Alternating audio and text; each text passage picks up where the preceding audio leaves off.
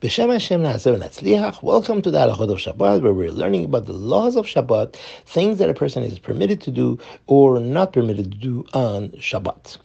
And uh, we are up to the, this is Shiur number 202, and we are up to the laws of Muktzeh. These are things that a person sets aside from his mind, and he does not intend to use them at all on Shabbat. And the category that we are learning about right now is called Muktzeh Mahmat Gufo. That means this item is uh, set aside because of its own inheritance existence. That means that it is neither a vessel or utensil, or is it food? And I have no usage for it on Shabbat. Now, one who is eating seeds, and uh, those seeds, those nuts, their shells are not fitting for animal consumption. That means no animal eats those uh, shells.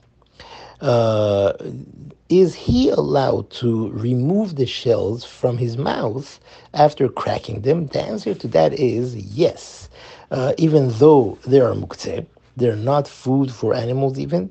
Uh, however, uh, uh, to remove it, he is allowed to use his hands and move it. And uh, now he could put it anywhere he wants. He could put it directly in the garbage or wherever he pleases.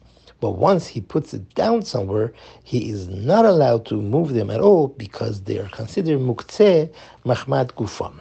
Notice some uh, seeds, their shells are edible for birds or for other things. We're not talking about those because those, at the end of the day, are considered uh, food items for animals and they are fine.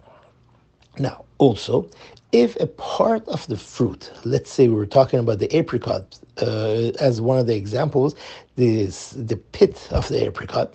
If part of the apricot is still on the pit, then it does not get the halacha of something which is muktzeh mahamat gufo, and one is allowed to move it in that case.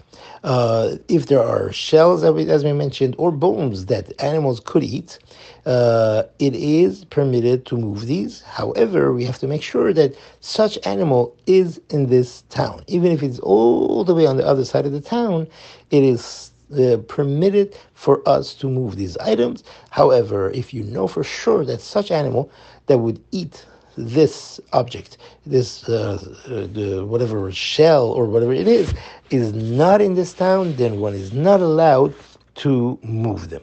Thank you very much for listening and have a wonderful day.